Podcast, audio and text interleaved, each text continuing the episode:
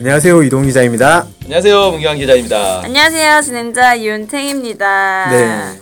아, 우리가 그 저번에 그 동계 스포츠에 대해서 알아봤잖아요. 네. 아 스키 스노보드. 네, 스노보드. 네. 네. 하지만 저는 스포츠 중에 스포츠는 좀 야구라고 생각합니다. 아 그래요? 아. 저는 야구 별로 안 좋아해가지고 아, 사실 야구 선수 뭐 선동열 말고는 모릅니다. 아, 이거 언제 적이? 너무 오래되셨는데 하지만 제가 제일 좋아하는 선수는 최동원 선수라서 뭐 아, 지금도 야구는 가끔씩 보긴 하지만 어쨌든. 근데 이제 전 국민적으로 또 관심 집중시키는 스포츠 하면은 축구 아니에요? 축구? 그치. 축구죠. 그렇죠. 아무래도 맞아, 축구를 맞아. 빼놓을 수가 없죠. 그래서 우리도 막 축구할 때는 뭔가 평소에 없었던 애국심, 마치 그것이 전부인 것이냐 얘기하고. 네. 그래서 그 자, 재작년인가 우리 북한이랑도 한번 아시안 게임 아시안 게임 때 북한 선수들 와서 선수 인천에 와서. 네. 예, 했었었죠. 좀 우리나라만큼 보기에도 그만큼 축구가 관심이 높은 스포츠 종목인가 봐요. 네. 김정은 제1위원장이 축구에 관심이 많아가지고 네. 축구에 대해서 투자도 많이 하고 네. 평양에 국제 축구학교라든지 이런 것도 만들어서 어, 저- 전문적으로 이제 어린 선수를 육성하고 있다는 얘기도 있고 뭐 해외에 유학을 보내기도 하고 이런 어. 것도 있습니다. 그 예전에 이제 김정일 국방위원장 시절에도 축구가 체육의 중공업이다 이런 표현이 있었어요. 음, 그러면 정말 중요하다라는 아, 거네요. 그렇죠. 뭐 기본이다라고 한 거잖아요. 어떻게 뭐 보면 야구는 그런 얘기가 없 야구는 경공업 정도 될 것 같은데. 아, 북한에서 야구를 별로 안 좋아할 것 같아요. 수공업 수공업이 아닌 거에 그래도 그 조금- 야구가 보통 이제 미국과 관련된 나라들이 주로 아. 하는 거여서 북한은 야구를 싫어하지 않을까 생각이 드는데요. 전 3S 정책의 노예인가 봐요. 너무 재밌더라고요. 하여튼 그 우리가 북한 축구도 그렇고 뭔가 스포츠 선수들이 되게 뭐 게임에서 지면 어딜 간다. 아, 아, 탄광에 네, 끌려간다. 탄광에 끌려간다. 거. 아우지 탄광에 네. 간다. 정치범 수용소에 간다는 네, 얘기. 그런 얘기 있는데 네, 이 얘기는 뭐 저희가 한 몇 번 다루기도 했었는데 네. 그건 사실이 아니다 이렇게 네, 네. 말씀드렸는데 북한 축구 대표 출신의 김성용이라는 선수가 네. 이걸 또 간접적으로 아니다라고 밝혔다고 음. 해서 제가 한번 소개를 해드리려고 합니다. 네, 네. 그 김성용이라는 선수는 제일 동포 선수예요. 네. 어, 제일 동포 출신 선수인데 그 아시다시피 이제 조선학교 다니면서 국적이 한국도 아니고 북한도 아닌 음, 조선이라고 하는 네. 그 옛날 조선입니다. 이 조선은 조선민주주의인민공화국이 아니라 그 일제 식민지 전의 조선 그 음, 걸 세종대왕 뜻하는데 계셨던 예, 그걸 뜻하는데 그 국적을 갖고 있는 사람들이 일본에 계세요. 그 동포들이 네. 그렇게 하- 있다가 이제 축구 대표 선수로 북한에서 발탁을 하는 그런 선수들이 몇 명 있는데 정대세 선수가 예, 그렇죠. 그런 네, 네. 케이스 가장? 가장 대표적인 선수가 정대세 선수, 음. 안영학 선수라든지 이런 선수들이 있거든요. 이 김성용이라는 선수도 그런 선수 중에 한 명입니다. 이 김성용 선수가 원래 이제 일본에서 선수 생활을 하다가 태국을 거쳐서 인도로 진출을 했는데 음. 인도에서 선수 생활을 하고 있어요. 지금 하고 아, 있는데 인- 인도도 축구를 잘하나요?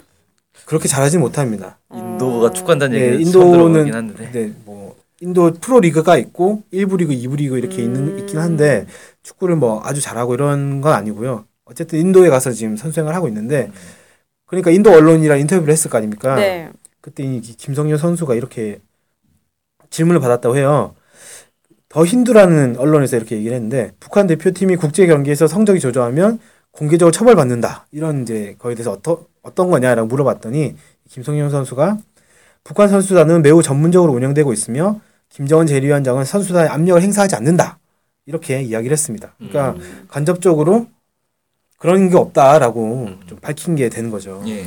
그 그런 게 없다라고는 정대세 선수도 예전에 한번 이야기했던 것 같고 네, 네. TV에 나와가지고 네, 얘기를 꾸준히 그. 당사자들이 아니라고 하는데도 왠지 우리나라에선 진짜 아오지 탄광에 끌려간다는 이야기가 계속 나오고 네. 있네요. 그러니까 이제 뭐 북한에서도 계속 축구 경기 진 그 출전을 하잖아요. 네. 국제 대회에서 나오기도 하고 얼마 전에 아시안 게임 예선도 시작을 했는데 거기서 일본에게 1대 0으로 졌는 졌지긴 했지만 어 어쨌든 경기를 계속 하는데 성적이 안 좋을 때마다 꼭 이제 댓글 보다 보면 아 얘네들 또 어디 가겠네라든지 뭐 이런 댓글이 달리더라고요. 그래서 그런 것들이 좀 아니다라는 것들을 다시 한번 말씀드리고 싶다. 음. 음. 그런 생각이 들고요. 김성현 선수가 이렇게 이제 우회적으로 반박을 했는데 이걸 끝으로 좀 정리가 됐으면 좋겠습니다만 어떻게 될지 모르겠습니다. 그 선수 얘기도 좀 더 해주시죠. 네, 네, 어떤, 네. 어떤 선수인지 잘 모르겠어요. 네. 아까 말씀드렸듯이 김성용 선수는 이제 제일동포 출신이고 2009년부터 부터 이제 프로 선수 생활 시작을 했는데 처음 일본에서 했어요. 일본 교토상가라는 그 구단에 입단을 해서 선수 생활 시작을 했고 2012년에 자스파 쿠사츠라는 데 이적을 한 다음에 어, 태국을 잠깐 거쳐서 2013년부터 인도 리그에 진출했다고 합니다. 음, 인도에서는 2013년에 랑다지드 유나이티드, 2014년에 로열 와힝도라는 그룹에서 구단에서 활약을 했는데 로열 와힝도 같은 경우에는 인도 리그에서 3위를 차지를 했다고 합니다. 어, 근데 여기에서 이 선수가 공헌을 했다고 그렇게 음. 인터뷰에 나왔다고 합니다.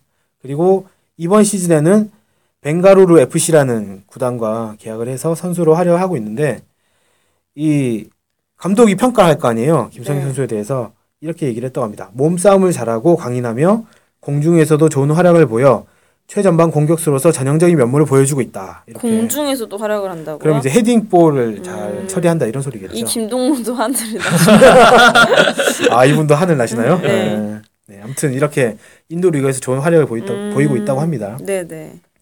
그리고 이 선수는 그, 그 집안이 축구 선수 출신 그, 그 내력이 있나 봐요. 음. 아버님이 김광호라는 분인데 제일동포로는 처음으로 북한 축구 대표로 선발됐다고 해- 해요 이분이. 오. 그래서 아버지의 뒤를 이어서 어, 제일동포 출신으로 북한 축구 대표가 됐다 이렇게 된 거고 이 김광호라는 분은 2000년대에는 북한 대표팀의 코치로도 활약을 했다고 합니다. 음. 그리고 2009년 6월에는 남아공 월드컵 본선 진출 공로를 인정받아서 안영학 선수, 정대수 선수와 함께 인민체육인 칭호까지 받은 오. 예, 훌륭한 북한에서 훌륭한 사람으로 뭐 인정받은 거죠. 북한에서는 인민 뭐 인민 뭐 하면 되게 높은 칭호 아닌가요? 되게 인정받는? 네, 제일 그렇죠. 음. 제일 좋은 상이라고 볼 수. 오. 네. 그래서 어쨌든 이 김성영 선수의 아버님이 북한에서 상당히 인정받는 사람이다. 뭐 이렇게 소개를 해드릴 수 있을 것그 같습니다. 아버지의 그 아들이군요. 네. 음.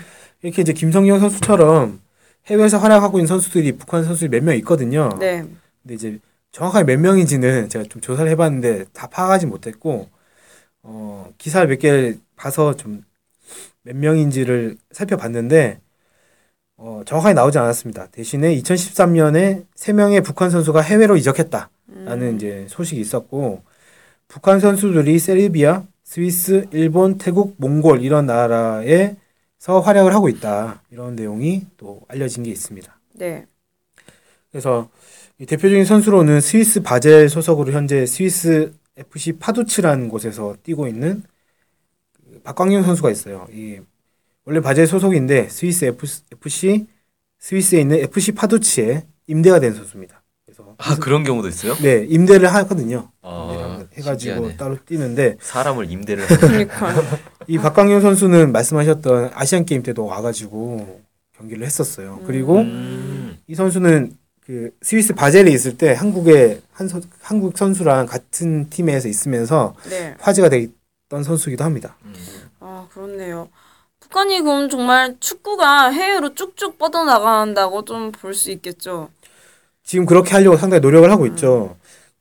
2014년에 그 경기들이 있었거든요. 아시아 경기들이 있었는데 16세 이하 아시아 청소년 축구 선수권 대회가 있었고 23세 이하 선수 대회 이게 이제 아시안 게임과 같이 거의 동급된 거 동급으로 처리가 된 거고 그 다음에 그 이상 이 선수 이 크게 이제 연령대로 세 개의 서- 대회가 있었는데 16세 대회에서 우승을 차지했습니다. 북한이 그때 한국을 꺾고 우승을 차지했죠. 오. 그 다음에 아시안 게임에서는 준우승을 했죠. 한국에게 져서. 예.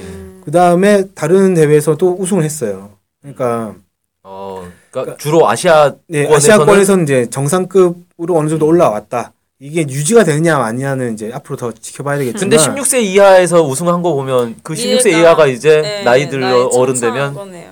계속 뭐- 잘하겠죠. 그렇게 된 기도 하는데 안 그런 경우도 있으니까 그 아마 그 시, 선수들이 음. 그때 나이가 다 또 점점 커져가는 나이잖아요. 체격이나 네. 이런 것들이 더 아, 그래서 커진 달라질 수 나이고 있다. 기량이 달라질 수 있거든요. 그래도 뭐 가능성을 놓고 네. 보면 음. 어쨌든 16세 이하 선수권 대회에서 북한이 우승했는데 이때 상당히 이제 한국 사람들이 많이 상당히 놀랐습니다. 왜냐하면 그때 한국에서 유망주들이 음. 그 스페인에 유학 가 있는 유망주들이 대표팀에 참가하고 있었거든요. 그래서 경기를 했- 해서 이길 거다, 당연히 이길 거다 했는데 졌어요. 그래서 충격을 받았거든요. 한국에서. 근데 어떻게 된 거냐고 봤더니 북한이 당시 그 북한에서 뛰었던 당시 선수들 중에 여섯 명이 스페인에 축구 유학을 했다. 음. 이게 발- 나중에 밝혀져 가지고 화제가 되기도 했었습니다. 그래서 그 쭉쭉 뻗어나가고 있네요. 근데 뭐 아시다시피 사람을 가둬놓고 하면 이런 실력이 나오기 힘들거든요. 네, 그렇죠. 네, 정말 자, 자주적으로 그 의미를 부여해줬기 때문에 이렇게 실력이 좀 향상되고 있는 게 아닌가. 그래서 탄광에 간다는 것은 사실이 아니고 그곳을 이번에 김성경 선수가 다시 한번 네. 짚어줬다는 좀 내용이신 거죠? 네, 그렇습니다. 음, 그렇습니다. 지금 이제 내년에 아, 올해죠, 이제 올해인가요? 올림픽이? 올림픽 올해죠. 예, 올해 올림픽에 출전하기 위해서 이제 아시아 아시아 브라질 대표를, 브라질인가요? 예, 브라질 올해. 리우에서 8월달에 하는데 음. 그 진출할 나라를 지금 뽑고 있어요. 네. 경기를 하고 있어요. 북한이 현재 1패를 하고 있는 상황인데 이번에 아시안 게 이번에 그 올림픽에 진출하면 30년 만인가 35년 만인가 진- 음. 36년 만인가 진출하는 겁니다. 그래서 어, 이번에 관심 갖고 있는데 어떻게 될지는 결과가 나오면 그때 다시 보도를 해드리도록 하겠습니다. 좋습니다. 그럼 그 결과를 좀 기다리면서 좀 북한 축구에도 관심을 좀 많이 가져보도록 하겠습니다. 네. 감사합니다. 감사합니다.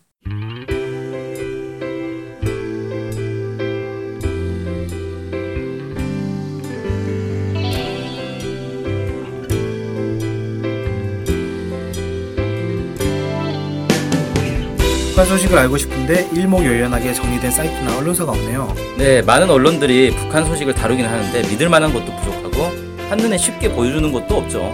네, 그래서 저희가 저희 NK투데이가 야심차게 준비했습니다. 바로 인포 캘린더. 아, 인포 캘린더가 뭔가요? 네, 모든 북한 소식을 저장해놓고 날짜별 분야별로 검색해 볼 수 있게 만든 데이터베이스예요. 네, 무려 검색어로 검색도 할 수 있습니다. 우와, 정말 대단한데요? 어떻게 찾아가면 되나요? 네, NK투데이 홈페이지에 들어오셔서 인포 캘린더를 찾으시면 됩니다. 네, 오른쪽에 배너가 달려 있으니 쉽게 찾아볼 수 있습니다. 네, 북한 소식을 빠르고 간편하게 볼 수 있는 NK투데이 야심작 인포 캘린더 많은 이용 바랍니다.